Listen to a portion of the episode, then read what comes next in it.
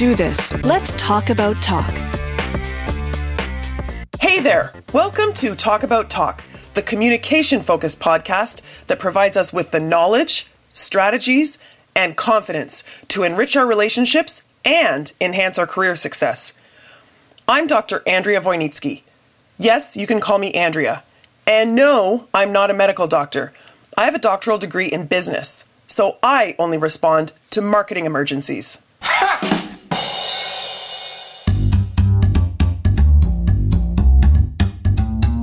Our guest expert today certainly is a medical doctor.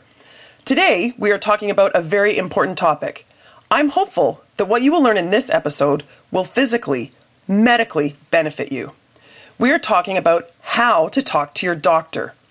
So, whether you have a wellness checkup or some sort of medical testing or urgent care or even palliative care, our goal as a patient is to receive the most accurate, complete, and effective diagnosis and treatment.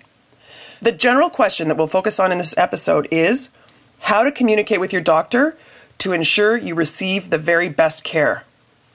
I'm very excited to introduce our guest expert here today, Dr. Joshua Tepper, the Chief Executive Officer at North York General Hospital.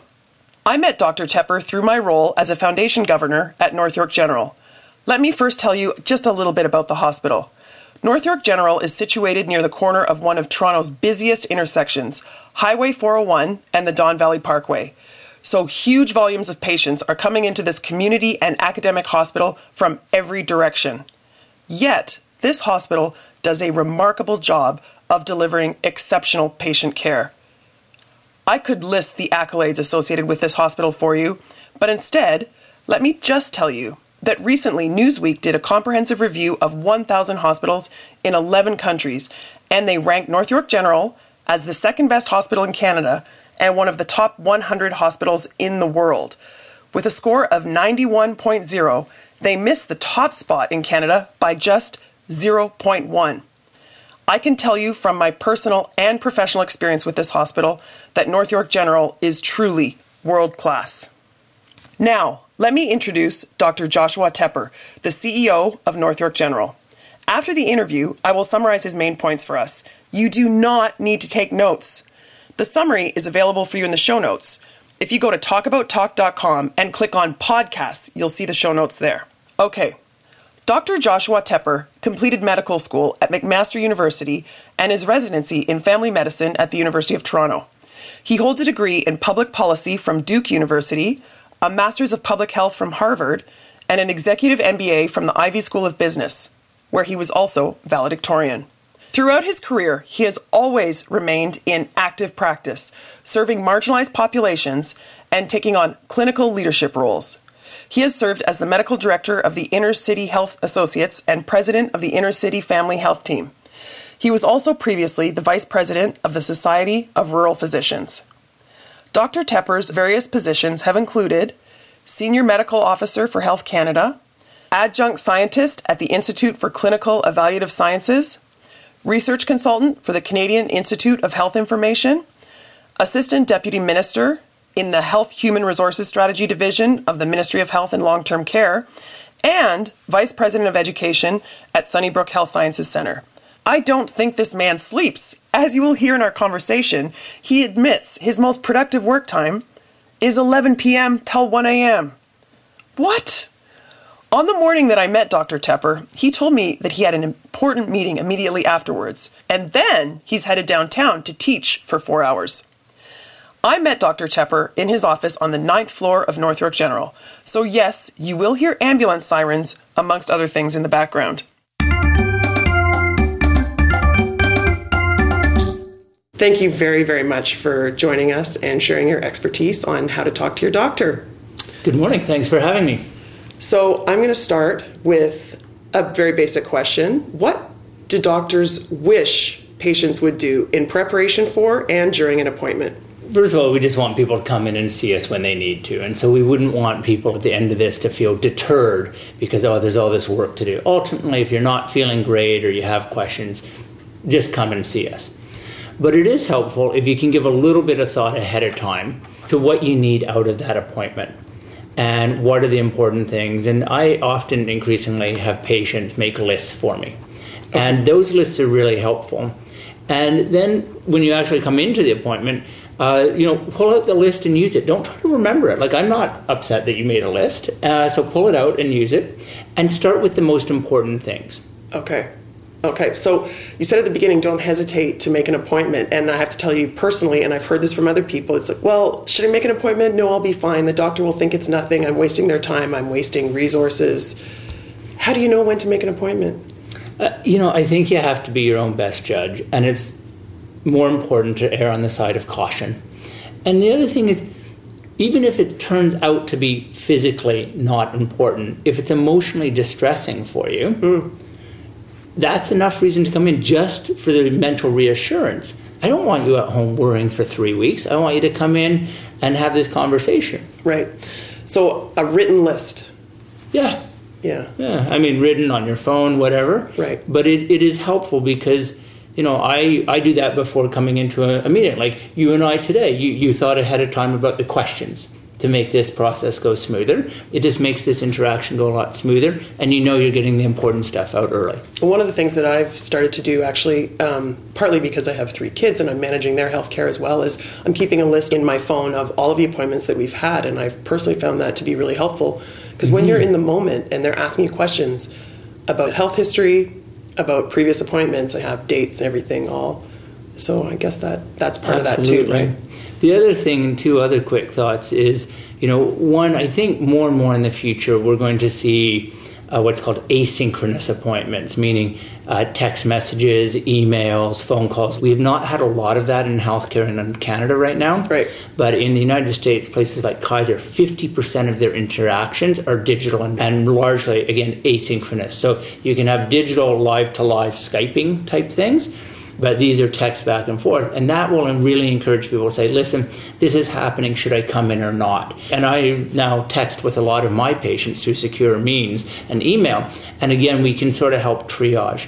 And the one other clarification is you shouldn't wait until you have a full list. If they are truly minor for you, that's fine. Right. But I don't want people to take away that you have to have a list before you come in. You can come in with just one thing. Right. The list could be one. The list could it. be one, exactly. But I, I, think your point about prioritizing as well. So tell the doctor first what your primary concern mm-hmm. is and then go down the list. And then what I do, um, you know, what I, especially when I see a list, I actually think, oh, this is good.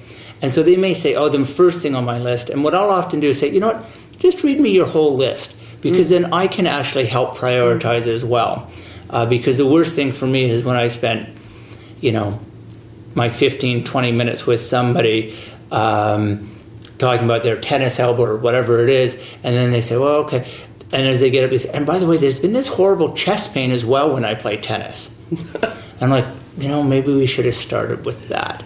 And right. so if I see a list, I'll often just say, you know, this is great. You know, tell me what else is on the list quickly, and then I'll say what's most important to you. And if it aligns with what I'm hearing, I'll say great. I've also heard that sometimes, I guess, depending on what type of appointment you have, that bringing a friend or a family member can be a good idea. What do you think about that?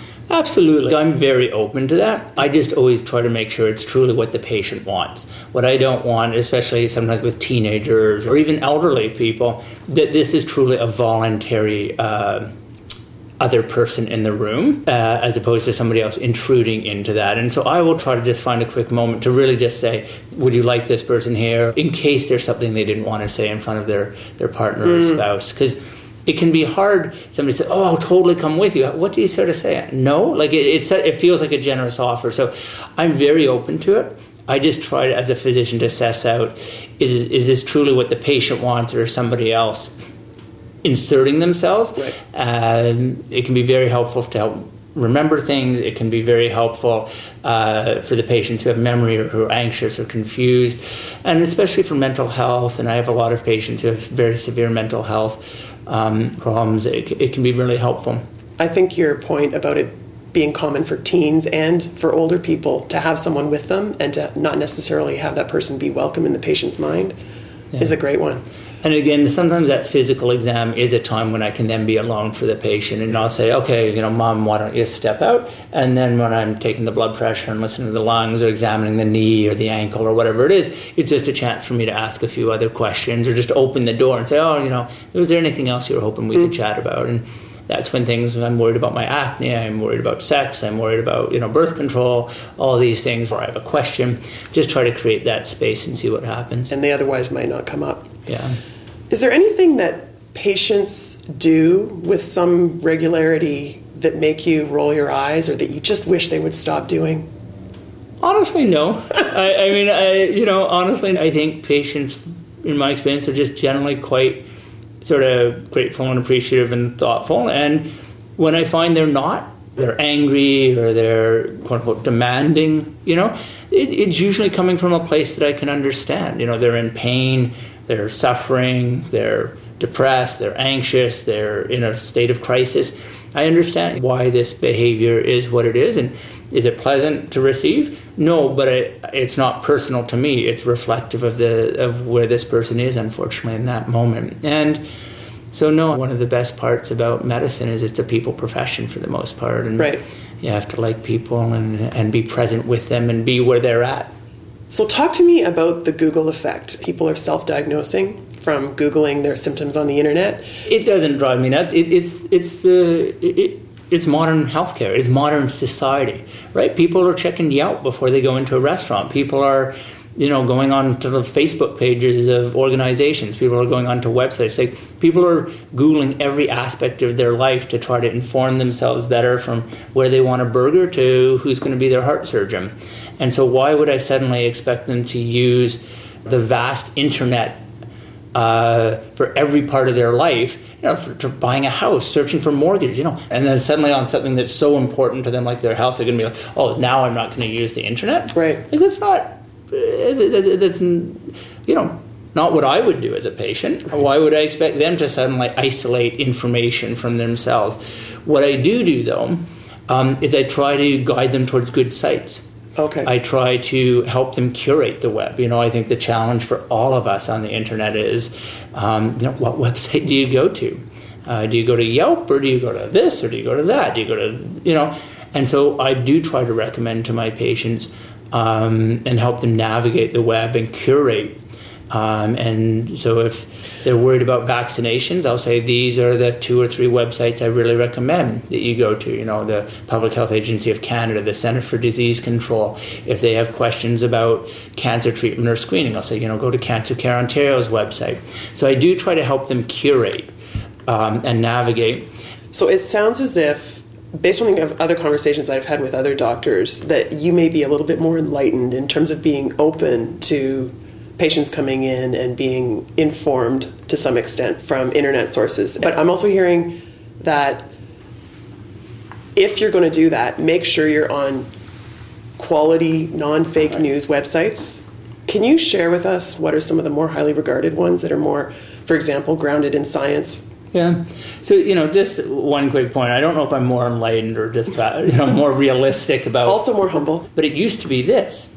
It wasn't, oh, I went to this website, da da da. It was, oh, I was at a party last night and such and such said this, or I was talking to my mom, or I was chatting with my neighbor. Like people have always solicited outside information. Now it's just easier and there's more of it. But people would always come in and say, oh, you know, you gave me this, but my aunt always says, you know, it's much better to use this. Now it's not their aunt, it's somebody on a chat room over in some other country. Right. But this idea that people are soliciting third party information of various levels of quality. And other times I remember people coming in saying, actually, my dad's a neurosurgeon down in Texas, and actually he wondered about this and this. And you're like, okay, that's like going to a better website than, you know, your whatever neighbor who's had a couple drinks and has a view of your rash.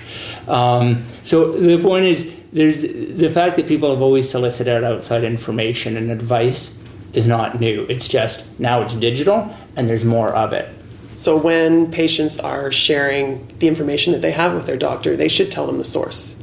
Of yeah, course. I think it's helpful when people say, I was reading. And I always say, Oh, where were you reading that? Online. Oh, tell me more. What website? And then that leads to your question about what websites do I recommend. And yep.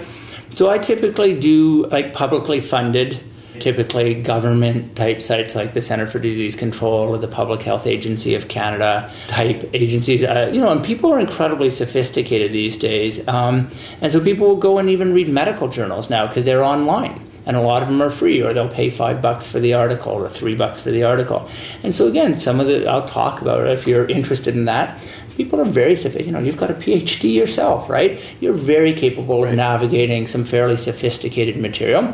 But I might say, you know, if you're interested in this, here's three or four journals. If you're going to go and spend a bunch of money on buying a couple articles about a health issue, here's a couple journals that we think are really reputable journals. Um, and so we'll have that, or you know, and, and what I say is be very careful about online like blogs, like opinions or opinions when we're reading the news, we try to always have in the back of our mind to be careful, right? Yeah. In terms of considering the source and not falling for the clickbait. And I know that right. the clickbait exists out there in the medical websites or the mm-hmm. opinion websites that are masquerading yeah. as medical websites. So that's that's a great point. Yeah. Just to shift gears a little bit. Yeah, please. I'm a big fan of Atul Gawande, and in his book Being Mortal, he highlights that hope is not a plan. And I was rereading in preparation for this interview. One of the things that I read said that he means that for both the patient as well as the doctor or the mm-hmm. care provider, right? That hope is not a plan. And so this is a question that's a little bit turning the original question on its head, but how can we as patients encourage our doctors to be as open and forthcoming as possible. We know that it's important for us to be open and transparent and mm-hmm. thorough in what we're communicating, but we also want the doctor to be the same way. How can we encourage them to do that? That's a great question, actually. Um, and it's funny, I spend most of my time, obviously, as a physician, thinking, how do I create a safe space for people to talk openly and feel they can share whatever it is they need to. But it's a it's a good question. Know, what what allows me to be as open and forthright? You know, one is ask questions because your questions will push me farther in in thinking through and in sharing. And so the more questions you ask, uh, the more it'll push me and prompt me to to be fully disclosing. Mm. Um, and they can be open ended questions. You know, is there anything else I should be thinking about? Uh, is there anything else that other patients who are in my situation might also have asked? Just things that will broaden my mind to giving you more information. You know, right. you know, simply saying, you know, I'm somebody who likes to know all the risks. I'm somebody who likes to have as much information as possible. So if there's anything else you'd like to tell me, I'd really I'd be very open to it. I try to do that for you as a patient. Is there anything else today? These can be hard conversations, but I want you to feel comfortable talking about these things um, things like that. You know, you can flip it back, if you will, and right. just sort of say, "Is there anything else you think I should know?" I'm somebody who likes to have a lot of information, etc. Yeah, is there anything else? Is there any risks? Is there any other options or risks? Is there anything else this could be beyond what we've talked about? I feel like some of these questions might be good things to add to our list before we come into the doctor, right? Yeah, I think they can be. I mean, now again, these are sort of follow up questions to a specific issue. So, uh, as opposed to sort of open ended questions they're more like, okay, I'm coming in with these headaches. And now, as we talk about the headaches, here are some ways of broadening that conversation mm. out. So I have lots of information. Yeah. Okay, here is the ultimate question. Um, we all know that we should tell our doctors everything. We should not be shy. And we've all heard that doctors have seen it all, right? It's yep. basically become a cliche. But many of us are still hesitant and embarrassed to tell our doctors everything. Do you have any advice for patients on how to get over the embarrassment of sharing everything? You know, the peeing in a cup, the seeing right. me naked, the right. whatever the horrible thing is that they don't want to talk about. You know, a lot of it is still, I think, does rest with to some degree the physicians and the healthcare structures. I'd like to think we're getting better at some of this stuff. I'd like to, you know, to use those two examples. I remember when I was in training, um, you know, we would sort of hand people the cup in the room and sort of point them down the hall, and they'd carry the cup down the hall with them. And actually, now in my clinic, the cups are all in the bathroom. You can just go into the bathroom and take the cup out there, and then there's a little door that you can put it in. I remember when I was in training that we used to sort of write notes, and the patient would step behind a curtain and change. And now, like, I just completely leave the room and give them total space. um, as opposed to just sort of drawing this thing curtain and you know pretending I didn't know, know they were undressing on the other side or knowing but you know ignoring it. And I think we're much better, hopefully, at prompting questions. You know, the questions I ask now and how I ask them. Before I might have said things like, "Do you have any concerns about your sex life?" or "Are you sexually active?" And now I ask questions like, "Are you sexually active with men, women, or both?" Mm. Um, More you know, explicit. I, much more explicit. I, you know, and now these days, uh, especially in the populations I serve, uh, you know, when I first meet patients, I'm like, "Oh, hi, I, you know, I see your name is Andrea. How do you like to be identified and called?" And it, you know, for somebody who never would have, you know, or might have taken years for them to get to the point of saying, actually, I'm not sure where I identify as a man or a woman or where I am on this mm-hmm. gender fluid. I've suddenly created a space in the very first moment. And even if at that moment they say, oh no, I, Andrea, they know I planted a seed that next time they can come back and say, actually, it's more Andrew. Mm-hmm right? Or I've wondered, and you just create it, or or ask questions. You know, I used to just say, "Oh, how are things at home?" You know, or "Oh, are you married or not married?" Right? And I would say, you know, what are your living arrangements? Do you have any concerns with intimate partner violence? Has there been? And I'll, I'll open it like physical, verbal, and so I just try to cre- ask. I try to create space for the uncomfortable. And if people look embarrassed, I say, I ask this to everybody. Right. I ask this to everybody. And, I think everybody wants to be your patient now, Dr. Tepper. No, I don't know about that, but it is it is trying to give permission for these hard conversations, right? It is trying to anticipate what people may not want to talk to me about and and and creating that opening and even if they don't take that opening today, they might take it in 6 months or a year. Or, you know, and I'll, you know, it's just trying to allow to create a, a, that really safe space. And then I think, you know, for patients, it's just what is what is keeping you from sharing, and sometimes it is just that physical embarrassment. I think oftentimes it must be right. I think it is, but other times it's where's this information going to go, and especially now mm. that you see us. You've always seen us writing, but actually now we're, for better or for worse, you see us typing this into the screen, and we all you know have this sense of where the heck does this data go, and who has access, and we read about files being lost, and so if it's just pure embarrassment, that's one thing. But if it is concern about, like, you should ask. You know, if I tell you about this, who else knows?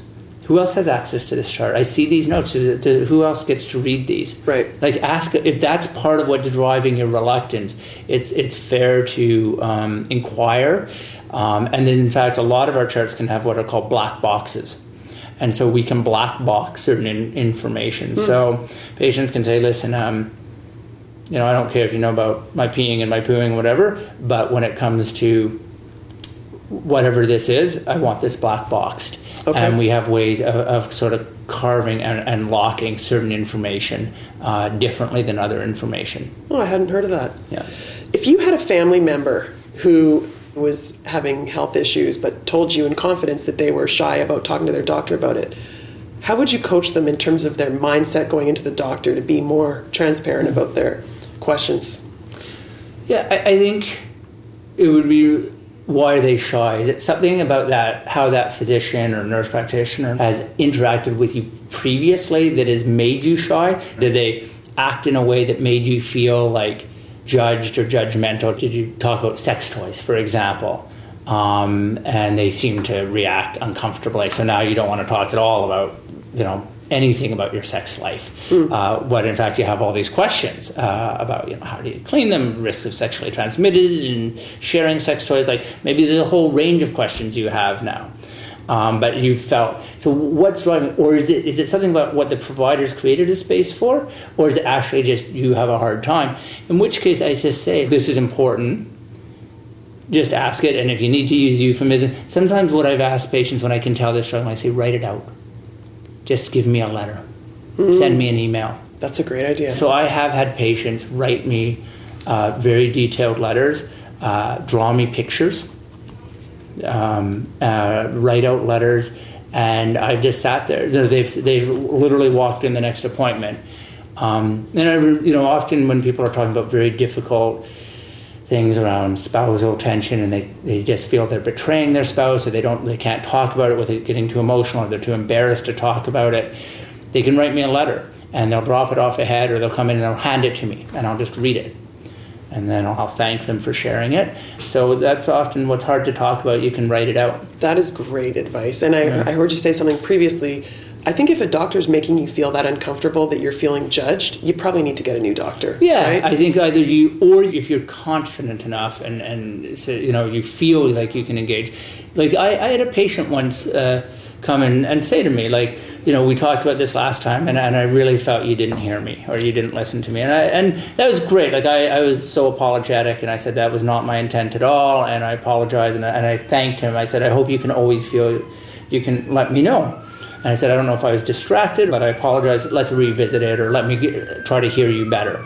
Um, you know, and I did, for example, I had a transgendered patient and I was pretty consistent in calling uh, them by their preferred name. Uh, but then one time I got it wrong. And, uh, and they were great. They said, you know, just, just a quick reminder. I'm not upset, but I just, please, if you could really call me by what I prefer. I, I said, oh, I'm so sorry. You know, I do try. And I wasn't upset to be reminded. Don't assume that people will take offense. Don't assume that your doctor or nurse can't receive feedback and improve because we want to do a good job. Maybe you thought they were recoiling because you were talking about whatever you were talking about, but you misread them. Right. Right. Maybe they just Maybe they had a stomach ache. Maybe they had a stomach. Maybe their phone was going off and they were distracted or responding to their buzzing phone in their pocket. Right. Um, and you thought they were responding to yours. So uh, before you change providers, give them a chance to do better and explain what better looks like for you. Again, I think people want, are going to be lined up to be one of your patients. Is there anything else you want to add in terms of advice to people who are looking to optimize their communication with their doctor? Just to really see it as communication. You know, I, obviously we do tests and we do physical exams and stuff. Most of the value uh, is coming from the communication. Um, and so, yeah, I'll do a physical exam, and yes, I might order an x ray or some blood work or whatever, but most of what I need is coming from the, the communication. And most of what you're going to need to get out of this is coming from the communication. And so, again, as we've been talking about, the more we can structure the communication part uh, to be as successful as possible is, is really the key. I, um, That really speaks to the significance of this topic, right? I absolutely. Yeah, when I when I was thinking about this topic, I said this can really help people. It'll Yeah. help people hopefully disarm them from any embarrassment they have, but also give them strategies so that next time they go to their doctor, they feel more in control. But they're also just improving the quality of Right. the communication and therefore the care that they're receiving. as I've gotten older and more experienced, like obviously I still do lots of physical exams, but it has become a smaller part of how I use that 20 minutes or 15 minutes or whatever because I'm really appreciating that so much of the nuance and so much of the what I actually need is coming from the the communication um, and not just the laying on of hands. There's still the laying on of hands, but it, it's really uh, the communication that allows that laying on of hands to be much more focused and, and much more, you know, extracting more relevant information. Interesting. Okay. Let's move on to the five rapid fire questions Yeah, then. I was nervous about these. Are you okay? no need for you to be nervous. That's funny. First question What are your pet peeves? So I think we share one uh, on this one, which is just clutter. I, I do tend to like sort of some white space, and I think it's just. Uh, I talk a lot about this with my spouse, who perhaps has a different view on this. I think our lives are so full and so intense with information and with activity and with so much that just the more there there, isn't just sort of additional visual noise um, or where it's hard to find things as easily. I haven't always been that way, but I think as I've gotten older and just my, you know, our you know, midlife and things are so full with young kids and a busy clinical practice and administrative practice, um, there's just so much to do that it just the shoes in the middle of the hallway, the bags casually thrown down in the middle of the hallway, you know, papers strewn over the dining room table. It just it just feels like it just adds. I agree. I think when you believe it, it becomes even more true. Right.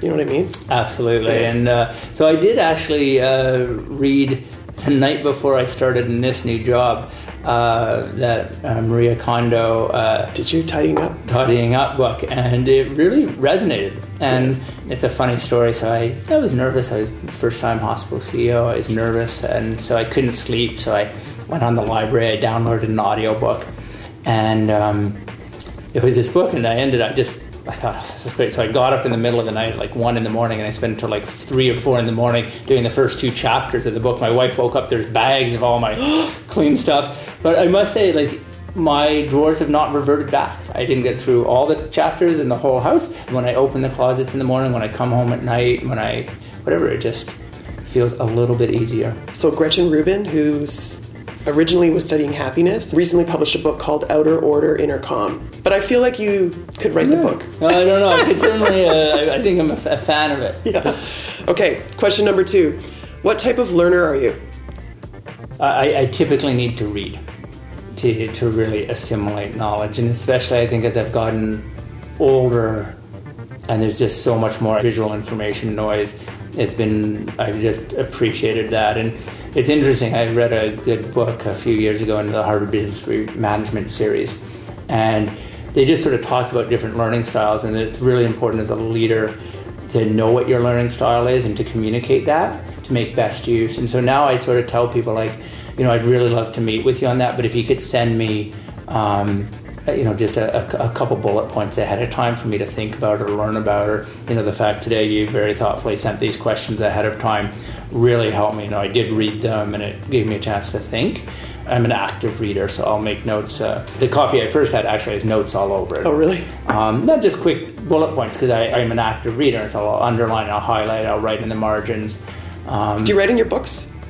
I used to, yeah. Now I've gone mainly digital on my books now, yeah. but when I had paper books, because you don't want clutter around. Right, that's exactly. I have to show you my book, my bookshelf. They're all categorized by color. That's awesome. awesome. oh, that's okay. awesome. Treatable, diagnosable, but awesome. Yeah, um, that's but, funny. Uh, um, okay, question number three: introvert or extrovert? Um, I'm actually right in the middle. I've done the Myers Briggs a couple times, and I think it is actually true. Like I, am pretty right down the middle. So you get energy both from being in a yeah. group and from yeah solitude. From solitude, and I find I need a bit of both. Like this interview, like well, just this interaction and the excitement of it will really get me through my day. Um, but I also know if I've had a day where I do three or four of these, and actually today is going to be an interesting day. I'm going from here to meet a sort of an international visitor, and then I'm going down to teach a bunch of doctors. And I know that sort of by the end, of the day, I am going to need a little time to not have too much um, beyond because this day is going to have a lot of you know I'm teaching for four hours this afternoon and this and so I so it, but it is a balance um, and so I do find I, I plunk right in the middle. Sounds intense, but it's good to be aware that you need both, right? Yeah, exactly, and I think I've become more aware uh, with time. Question number four communication preference for personal conversations. So I'm not talking about the work emails where you're copying the chair of the board on your next steps or whatever. It's more about you're trying to get something off your to do list or answering a question from a friend or family member. What do you use? So it's changed. Uh, in fact, I would argue it sort of started to go a bit of a full circle a while ago. It was just all face to face. And then I really just started using emails because I love the asynchronous nature of it. Um, you know, I love the fact that I, am a late owl, a night owl. Um, and so I love the fact I could just sort of sit there from 11 p.m. to 1 a.m., which is sort of my prime, prime thinking time. Um, and uh, and just sort of send emails, send communication, sort of do really, you know, just good connectivity and, and feel focused on it. Um, but now actually I've been shifting back a little bit to a bit more of the face to face or the mm. phone, particularly the phone. One thing about this job I was dreading was the commute. Because in my old job, I had like a seven minute bike ride, and that was it. And it was a 10 minute bike ride. Now I've got, you know, 20 minutes in the car. But actually, I really use that time now to reconnect with friends, call my family. So I'm using that as just really nice sort of downtime to so it sounds as if you're strategically using the various communication medium depending on what your objectives are right and what the constraints yeah. are i guess I, I, think i have in the last three years become much more purposeful or mindful of the of, of mediums for communication hmm. I, I, I think i've just been much become much more mindful i've read a lot around email management inbox management time management um, I've read a lot more about some of these uh, sort of PET scans about the impact of digital technology on our brain pathways and stuff. And I'm not sure the science is perfect, but I, I have been much more deliberate about thinking about uh, communication as part of an act of leadership and communication um, in its role in my personal life and, and how to be sort of deliberative about it. Emails Very- getting trashed right now. Have you noticed? Yeah. People are like, just stop with. Yeah. So, and I think uh, so. I actually now teach a course about how to manage information, um, and particularly email, uh, because I think there's very good evidence uh, about um, its impact on culture in an organization, its impact on personal wellness, uh, its impact on effectiveness and efficiency, um, and so it's like anything else. It's a tool that can be transformationally positive, um, but also transformationally risky.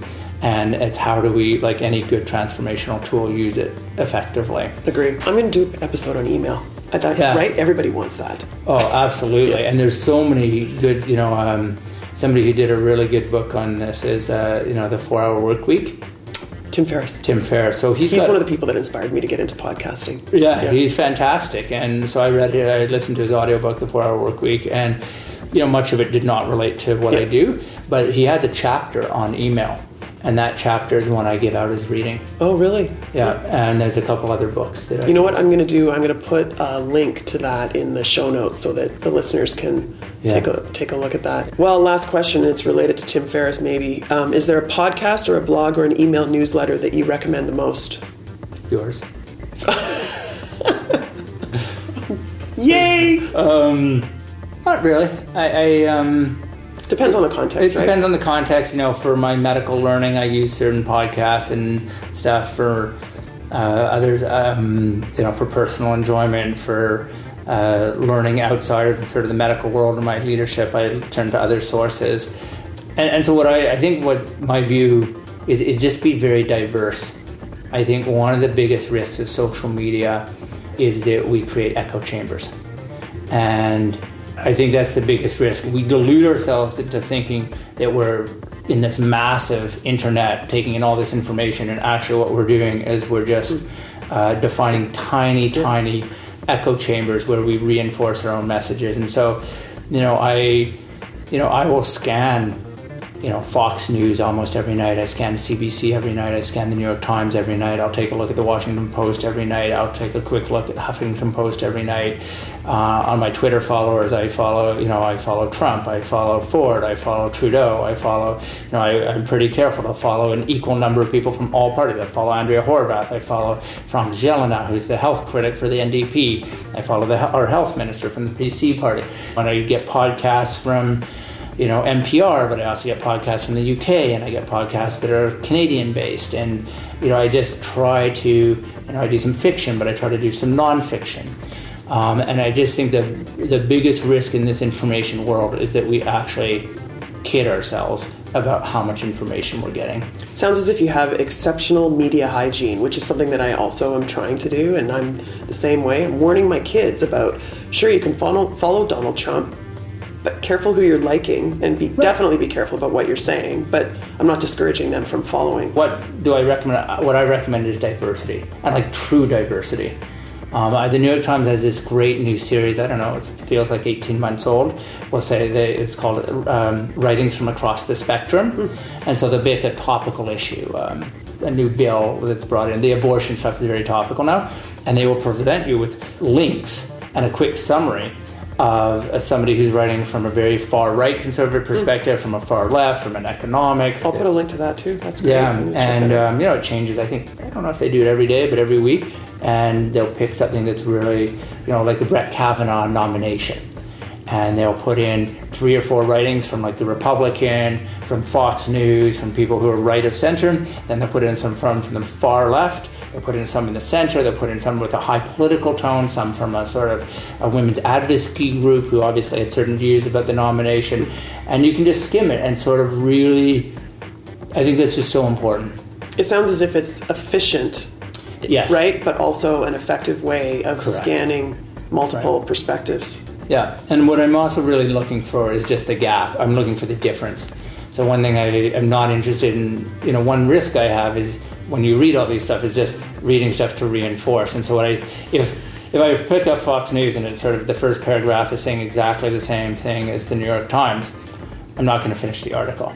But if they're coming at it in something new, I'm like, okay, and, and I sort of think there's something there for me, then I might do it, or even just scan the headlines. Right. Know, it is fascinating. If you just open the headline on five uh, online newspapers, you would actually think you're in a completely different world. It's amazing, isn't it? You know, what one person puts as above the fold or their landing page article may not be anywhere on another's. And you're just like, that's fascinating. It is. Um, because if you're only reading that one paper, you, you sort of think that's the issue of the day. And another large, large, large paper hasn't even put it anywhere on their first, like nowhere. I love that you call it paper. Yeah. but you don't paper. use the paper. I don't. Yeah, the only time I use paper is when I get to fly, and then I love taking these paper onto the plane. Yeah. But other than that, no. That's funny. Okay, is there anything else you want to add? No, I just think it's great. I think this is. Uh, I think it's it's great to have these types of conversations. I think it's very important. So thank you so much for sharing Thank your you, perspective on how to talk to your doctor and everything else. Thank you. Absolutely. Take care. Well, that was fun. I knew Dr. Tepper was intelligent, but he really is a good guy, isn't he? Once we were done the interview, we immediately left his office and took the elevator down to the main floor of the hospital where he had another important meeting. All along the way, he was pleasantly greeting hospital staff. He has so much energy. Let me now summarize some of the main points that he provided in terms of advice for us and how to talk to our doctors. Again, you can easily access this list in the show notes on the Talk About Talk website. Just look under the podcast tab. First, though, I want to highlight again how he started the interview. Dr. Tepper said, We just want people to come in and see us when they need to. He added that we should not hesitate to make an appointment. It's more important to err on the side of caution. And the thing is, even if it turns out to be physically not important, if it's emotionally distressing for you, that's enough reason to come in in and of itself, just for the mental reassurance. So go see your doctor. You can do it! Okay, here are the five takeaways that will help you talk with your doctor more effectively. Number one, lists. Whether it's on paper or on your phone, Dr. Tepper encourages his patients to make lists of things that they want to talk about in their appointments. He also suggests prioritizing. So tell the doctor what your primary concern is first. Then share the whole list so the doctor can validate what's most important. Second, related to bringing people to your appointment. Sometimes this can be a great idea, just in terms of remembering everything that the doctor says. Dr. Tepper added that if you are accompanying someone on a medical appointment, be it a teenager or someone elderly or whomever, we should also give the patient some time alone with the doctor. Sometimes the patient might be a little shy about sharing important things when their family and friends are around. Now, on to number three the Google effect. We've all heard about how people Google their symptoms and then they get hysterical with their self diagnosis, and how this drives doctors crazy. Well, Dr. Tepper reminded us that this has actually been going on since the beginning of time, just with different sources. Our sources used to be friends and family and maybe books. Now it's the internet. The most important thing here that we need to consider is the quality of the source. Random opinion websites and many for profit online resources are less dependable than government sanctioned resources or academic articles. Dr. Tepper encourages us not only to be careful about the quality of our sources, but also to ask our doctors for recommendations of online resources that might be more useful for us. The fourth thing that Dr. Tepper encourages us to do is ask lots of questions. I mentioned to Dr. Tepper how in Atul Gawande's book Being Mortal, he highlights that hope is not a plan, and that applies to both patients as well as doctors. It's human nature to avoid the negative, and sometimes, at least in the medical context, this is not effective. In order to get the most thorough diagnosis and treatment, Dr. Tepper encourages us to ask lots of questions. He suggests open ended questions such as Is there anything else I should be thinking about? Or Is there anything else that other patients who are in my situations have also considered? Got it? Ask questions. Okay, the fifth and last thing is strategies for when we're feeling awkward around our doctor. Dr. Tepper suggests that we ask ourselves why we're feeling awkward. If it's because we think that the doctor might judge us, we could start just by saying that. Be honest. It could be something like, I hope you don't think anything less of me, but I have a question. Most doctors are more open to things than we might believe, and they really have seen it all. If, on the other hand, you're feeling awkward because you're concerned about privacy or confidentiality, Dr. Tepper highlights that this is a very common concern that doctors hear about a lot, so don't hesitate to bring it up. You could simply ask, Who else can access this information? Or, if there's something in particular that you don't want on your file, you can ask your doctor to black box that part of the information. Dr. Tepper suggests saying something like, Listen, you know, I don't care if you know about my peeing and my pooing, whatever, but when it comes to this particular thing, I want it black boxed. Done. Dr. Tepper also shared how he encourages his patients who are embarrassed to share something that instead they write him a letter. Sometimes it is a lot easier to write something than it is to say it, isn't it? I love that idea. So there you are. Five things we can take away in terms of how best to communicate with our doctors. They are number one, use lists. Number two, considerations regarding bringing people to our appointments. Number three, the Google effect and the quality of our information sources. Number four, asking questions. And last, a few strategies for when we're feeling awkward or embarrassed. Well, I hope you found this helpful. I know I did. Dr. Tepper concluded by highlighting how significant communication is between a patient and a doctor. He said, and I quote, Obviously, we do tests and we do physical exams, but most of the value is coming from the communication. I'll do a physical exam, and yes, I might order an x ray or some blood work, but most of what I need is coming from the communication. The more we can structure the communication part to be as successful as possible, that really is the key. Well put. Thank you so much, Dr. Tepper. If you want to check out North York General Hospital or any of the resources that Dr. Tepper highlighted, they're all in the show notes on the podcast page of the Talk About Talk website. So, Talk About Talk listeners, I want to thank you now. Thank you so much for listening. Please subscribe to the podcast if you haven't already, and subscribe to the weekly email blog where you can learn even more. Just go to talkabouttalk.com to sign up. That's it. Thanks again for listening and talk soon.